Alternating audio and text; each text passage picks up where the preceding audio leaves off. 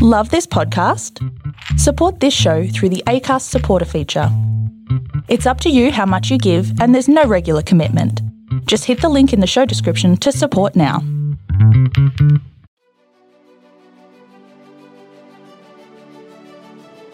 Hey, this is John Lee Dumas of EO Fire, and welcome to Master Leadership. Great leaders ask great questions, and this podcast takes you on a journey to master leadership with questions that matter to leaders who matter with your host, Lily Sinabria. Hi, this is Lily, and welcome to Master Leadership, where we connect with leaders worldwide to gain insights on important topics to help us on our journey towards greater significance. If you would like to participate as a guest, or if you have a question that you would like to ask a guest, go to masterleadership.org for more information. Sean Fahey is the founder and CEO of VidCruiter, one of the fastest growing remote recruitment platforms in the world, helping companies attract and hire better talent. Over 75,000 recruiters use VidCruiter to modernize their hiring. Their clients include organizations like Samsung, United Nations, Lionsgate, Chicago Bears, and U.S. Foods. Sean has been in the HR industry for over 10 years, and he started VidCruiter after realizing how slow and inefficient traditional hiring processes were when he was tasked with hiring 200 people in 30 days in 2009. Since then, he has spent a lot of time talking to recruiters worldwide to better understand their unique challenges and find appropriate solutions to make them more efficient when hiring. Our interview will begin right after messages from our sponsors. Have you been wanting to launch your podcast and just haven't found the right resources? I launched Master Leadership Podcast in 2016 and it now ranks in top 1% globally. I've gathered all I've learned and created Master Your Podcast in a weekend course on Master Your Swag app so that you have everything you need to share your voice with the world, minus those excuses. So download Master Your Swag app on Google or Apple platforms to access the Master Your Podcast course and launch your podcast this weekend. Welcome, Sean Fahey. How are you? Hi. Well, thank you for having me, Lily. Appreciate it. Well, we're excited to have you all the way from Canada. Up north here. well, are you ready to pour into our listeners, Sean? Yeah, 100%. Awesome. All right. So tell us a bit about your path to leadership and what you're doing now. So I'm not really sure when the path started. It might have been in high school at some point when I won some random student election or something. But I currently run an organization of 200 people around the world, and we sell recruitment software to all sorts of organizations globally for interview compliance and interview frameworks and helping organizations make their interview process more seamless, basically. Which is very needed. Yeah. Um, so, what's the organization? That's called VidCruiter. So, how do you make the process more seamless? We have a lot of different tools that assist depending on who needs what kind of help. But the main idea is that we auto schedule your interviews. We help with the creation of your panels we help put your interview questions through the software into the right panel at the right time, delivered to the right manager, so that when that candidate walks in in this new hybrid world, whether it's in a video conference or in person or whatever kind of interview you're having, that the manager or the managers or the hiring managers or the HR team has the right question set for that interview at that time so that they're evaluating them through a structured interview methodology to ensure proper compliance of and proper interview methodology basically. So process is super important and i love efficient process which is what you've made this process more efficient because it could be overwhelming. 100% it can be and that's exactly what we do is we enhance recruiting processes. Uh, okay. uh, whether it's interviewing or applying or screening we have tools at every stage but that's what we do in a nutshell really. Where can we get more information everything's on vidcruiter.com. Video recruiter. Stick those two words together. It's vidcruiter. Our core business principle is to build and to help with recruitment process modeling. So we actually model the product to your process. That's how deep in the process we go. you've grown to 200 employees worldwide. Yes. VidCruiter, we started in 2009 with the idea, but it was just an idea at first. And I wasn't from this background. So I actually spent three years analyzing how this could work and officially kicked off the company in 2012. Before that, I just had a different kind of company. I was in retail. So I had a series of retail products and retail kiosks and malls and just uh-huh. doing small business that I had started from school, basically. I've read that the best advances in certain disciplines come from outside of that discipline, which I find to be true time and time again. So in 2009, you started, now you have 200 people. How has your leadership changed? What has been some shifts that you've had to make? I think it has a lot to do with what you're doing in your day to day tasks. So a great book that I read is called E Myth, the Entrepreneur mm-hmm. Myth. And at first you're working a lot in the business. You're just doing everything. And as your business grows, uh, you have to start building processes around making sure the team is efficient and doing the right things. So one of the things that I've evolved is looking at both aspects all the time. So should we focus on improving the process or should we just do it manually and not build a process around making this part of the business more efficient. And having that sort of dual look at the organization at every stage and how it adapts and changes, I found is one of the things that's changed the most in my role. But because I can do both of those things, what tends to happen is the people that follow or that work with me, the fact that you'll get in the weeds and help with whatever any entry level employee has to do and you've already done that job gives some credibility to the people that join your organization. It's like no we're going to do this. I've done that. Here's how we do it. Here's the process that we've built. Please give me feedback on how to improve that process. And so almost every department and stage of the company i've done so that i know how to explain it and i can live and i understand the pain that those employees have and try to make their jobs easier as you were saying, you understand the pain. I wrote down you understand pain points because you've done it before. So you're able to step into their shoes and empathize. I love that you're open to feedback. That's key for leadership, isn't it? Yeah, 100%. I mean, oftentimes people assume that you won't listen or that they just are cogging the wheel or something like that. But I've oftentimes jumped into different roles or teams and helped them and sort of find out what's causing issues or delays or what's making it harder for them to do their job in the day to day. And then when they tell me, we try to immediately fix it because there shouldn't be friction points. And so to unblock friction points or parts of the organization that aren't flowing properly is what I call it. It's like this flow state. They talk about that when you're running, you know, like you get in a right. flow state. I find that that also applies to organizations. So if there's a friction or it's not flowing, then something's wrong right? And that's the indicator to look for. Okay, how do I determine what to solve? And then to apply the leadership of just fixing that problem tends to really help my team members sort of get on board with. I go, wow, you know, we said there was a problem here, it got fixed immediately. This is a fun place to work because we're actually listening to the challenges that people are having every day.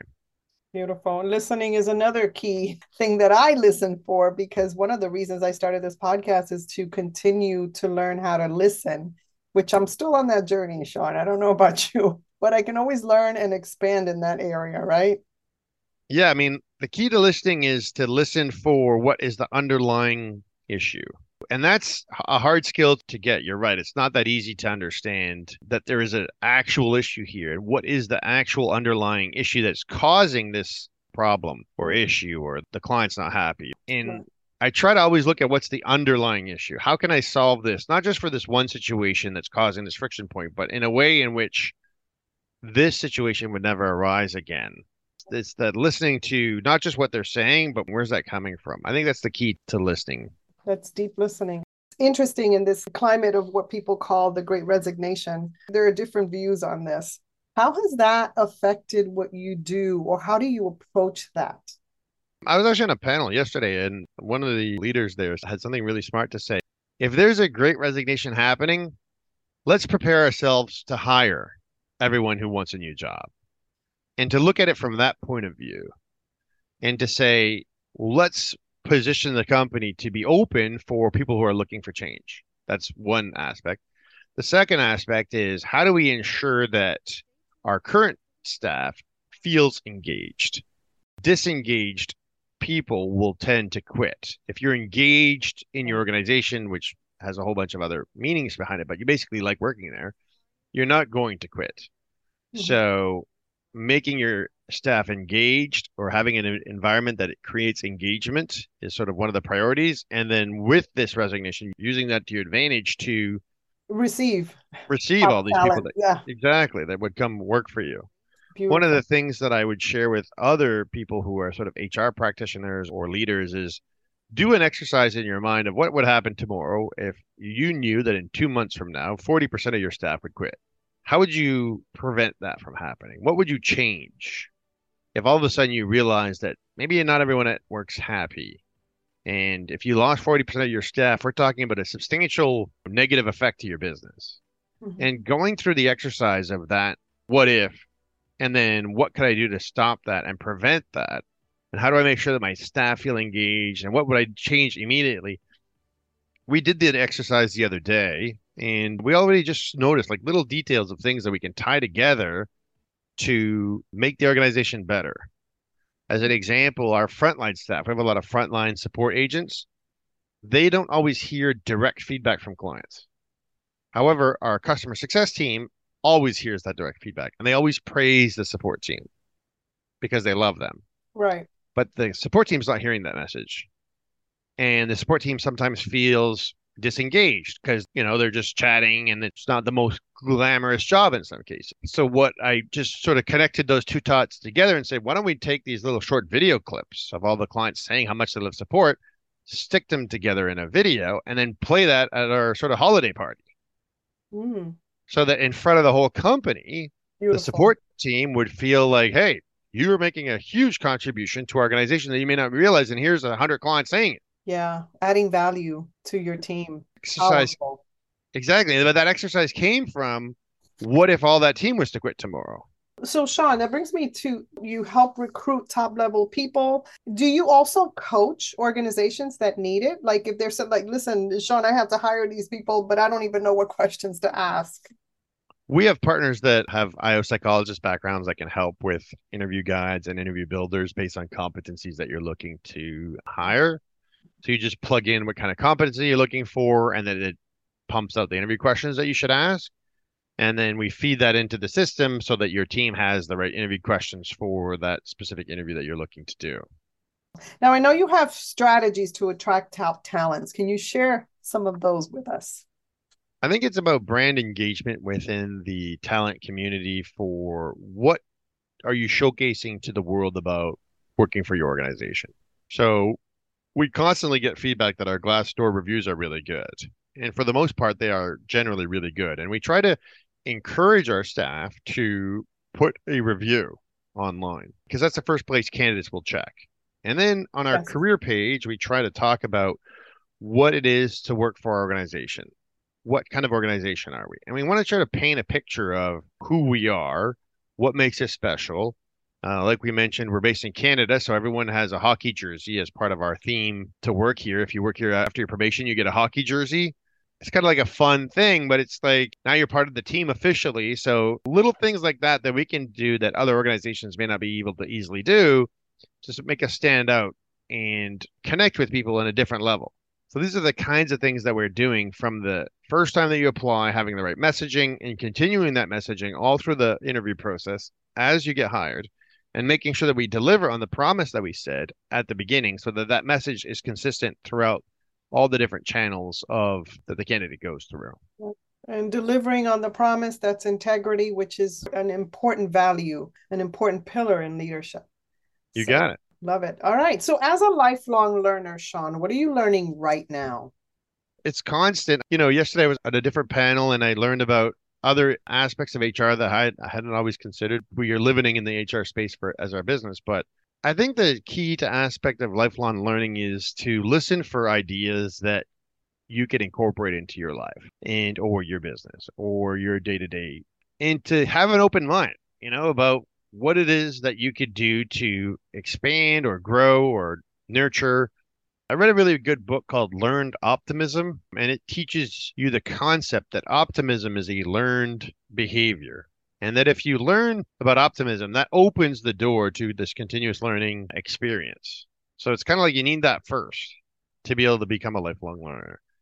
I find that optimism is the door that allows the learning to happen. And if the door is closed, then you can't have the exercise of having that new knowledge come in because you're sort of closed off to the idea of improving or changing. So I take it back one step before and I say, you know, focus on being more of an optimist and there's ways you, you could do that that can benefit you. And then from there you will automatically become a lifelong learner without even trying because it's just becomes part of your new persona.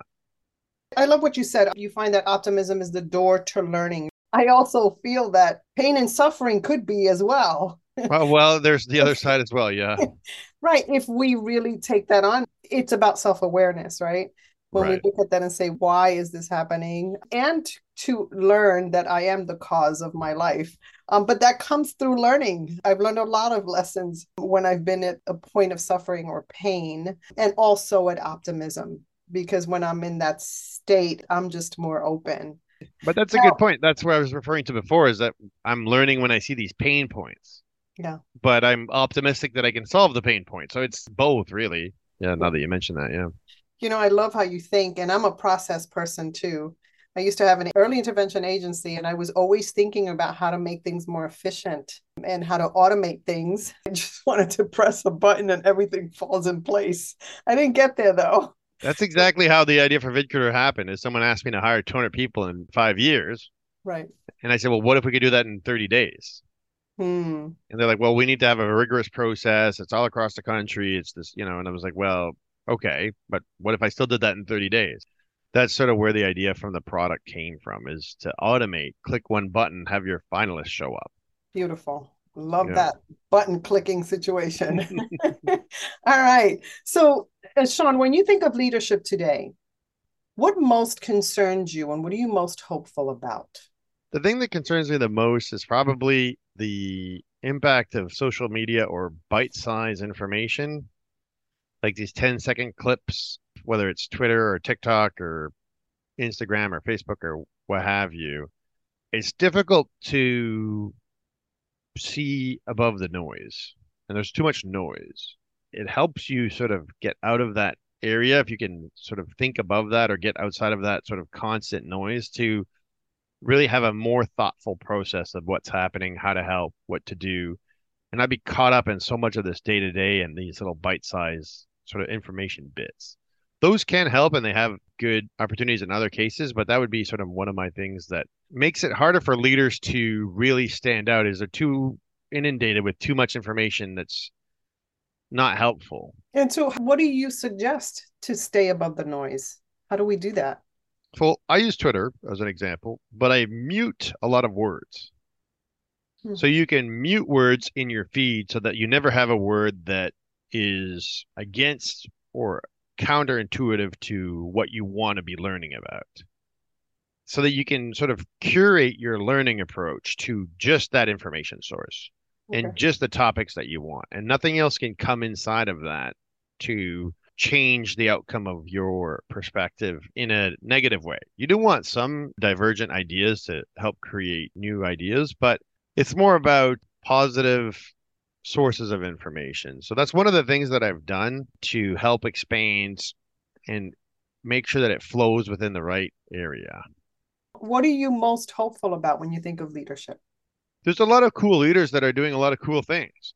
Now that the world is so connected, you can see other mentors in all different parts of the world and all different facets of life. And so that gives more hope to people who may in the past have not seen leaders that they can identify with now that we're a global community and you can have different leaders at different stages of life and different aspects of doing different things that there's more opportunity for someone who's looking for that mentorship without even having to meet that person in person. Right. You know, I come from a very small place, a small community, and I was lucky that I ended up doing a master's degree in Florida. And one of the things that stuck out to me is I met all these different people who were very successful that I wouldn't have met where I was living in a small remote place when I grew up. And having that connection with these people enabled me to expand my horizon and thinking. And now you can get that on YouTube. Right. Right. You don't need to travel 5,000 miles to get to the other side of the planet to get this kind of information. So the ability to get mentorship online for the kind of resource and knowledge that you want, basically the internet, makes me very hopeful about new leaders and the information that people can get to step up and become better leaders. Yeah. There definitely is a lot of information out there. And I started this podcast in 2016 because I saw the need to uplevel what we do in leadership through conversations like this so we can collectively grow. As I listen to what you say and how you lead, adding value to people, listening, being someone of integrity. Those are pillars in leadership. And so I'm super grateful that you're giving us some good nuggets here.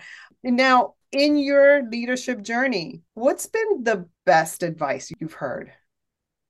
The best advice I ever heard was to set up your life so that you succeed no matter what happens. So it's just that simple. It's just set it up so that you succeed. Okay, so how do we do that? Like that sounds great. sounds fantastic but how do I receive that and really make it a part of what I do? That's a lifelong learning experience, right? That's the journey of, okay, where do I start? Mm-hmm. And the first place that I started early on was, okay, what am I learning and where am I learning it from? So I'm learning from music that I listen to. Okay, well, what kind of music do I want to listen to? All right, well, I'm going to stop listening to music that has lyrics uh, that's not okay. teaching me right headspace that I need to be in. That was like at the very beginning. And then is where am I getting my information from? Okay, mm. well, I decided not to buy a TV for like 20 years. I didn't have a TV because the information I was getting was not putting me in the right direction for the success that I wanted because the information I was getting wasn't in line with what my goals were. So where can I get a source of information that starts to lead me into the path that I would like? Well, Twitter is one of those. So because I can choose and curate the type of information I get, then I start to get information from that source and only that source. I'll give you an example of that specific use case. I was an associate professor in a local college here, and they called me at the last minute and said, Hey, how would you feel about teaching a fourth year marketing class? The professor just had a sickness and the class is, doesn't have a teacher. We have two weeks to fill this class. However, it's the fourth year advanced marketing class, and we need someone to fill that role. Now, I've taken two classes of marketing my whole life. I mean, I did an MBA, but I'm not qualified to teach the most advanced marketing class right. with the fourth year students. I just said, yeah, sure, I'll do it. And so I went to Twitter, and then I found every single marketing professor from Harvard, MIT, every single major university around the world. And I curated my feed to only read what they were reading. And I would read that two, three hours a day every day. And within a few weeks, I started to learn almost every single major concept of marketing, every new item of marketing, because they were sharing all the information about that topic nonstop. Cool. So I still had a curriculum I had to follow, which was, you know, that's why they right. knew that I could do it. But then I would start to bring in like, well, here's what they're doing at Harvard marketing, and here's what this team is doing, and here's what's happening with internet marketing, and here's all the different topics. And the class was blown away that the knowledge that I had about marketing was better than what they were expecting, and better than what the previous professor had taught, because I just plugged into the right information network to be able to deliver that content from this source that exists on the internet. That analogy and that example is I needed to be really good at marketing at the top level really quickly. But that same concept applying that to your life in terms of what is the success that you want where is that going to drive you? Is it healthy exercise eating you know sleeping? There's a tribe or community that speaks to that language and lives it and then just join that group and then you'll start to think like them and then that'll get you to the next path of success that you want and the next path of success that you want and so that's kind of how i would do that beautiful love it thank you so much now we have a surprise here, a question from a former guest. So Karen Kenny wants to know what is a failure that you've encountered and have learned from? I've had many of those as well. The one that I've learned from the most in terms of a failure would be failing is actually not that bad. I've had a couple major failures in my business career before this company when I was first starting. And looking back, that's what built the character to be able to keep going and persevering and going through that. And so realizing that failure is part of the process. And when you're in that moment of failure where you failed or your business failed or whatever happened, you feel so down or depressed or whatever feeling that you're feeling. It's to somehow reach in in that exact moment to realize this is a learning opportunity and you needed to fail because you didn't know what you were doing. And so you weren't going to succeed you didn't have the right mechanism, you didn't have the right framework for winning. what I was talking about where it was guaranteed to happen.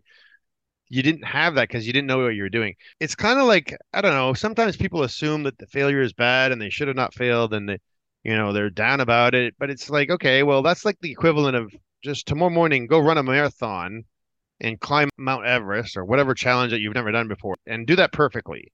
You can't do that. So why do you have this concept that you should be able to perfectly achieve business outcome without having walked a step yet? It doesn't make any sense. So you just have to have a logical reasoning behind what happened and to keep that logical sort of like the balance to the optimism is like being stuck in reality which i also say you also need to do that as well and find a way to ground yourself so that you don't get emotionally attached to that failure outcome hmm. and how important is coaching in this process that's one of the keys that i was saying before is that you could find any coach any mentor anywhere to you know get that coaching where you need to I've had a lot of different coaches at different stages in my life.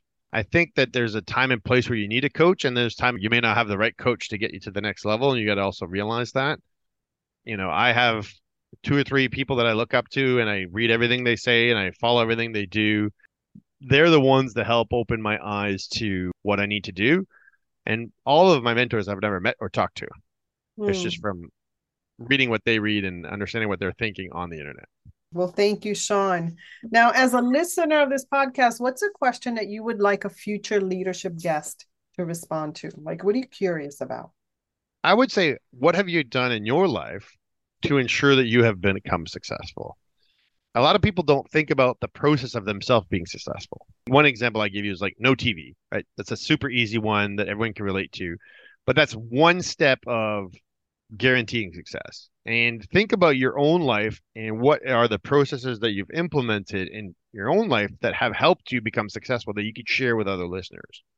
Yeah. Because it's easy for me to throw the TV out, but is it easy for me to spot flow decision making processes that are difficult to find in an organization that I need to solve because someone made a complaint? You know, the more of these that you learn and then apply to your life, the more successful you become. Tweaking your habits.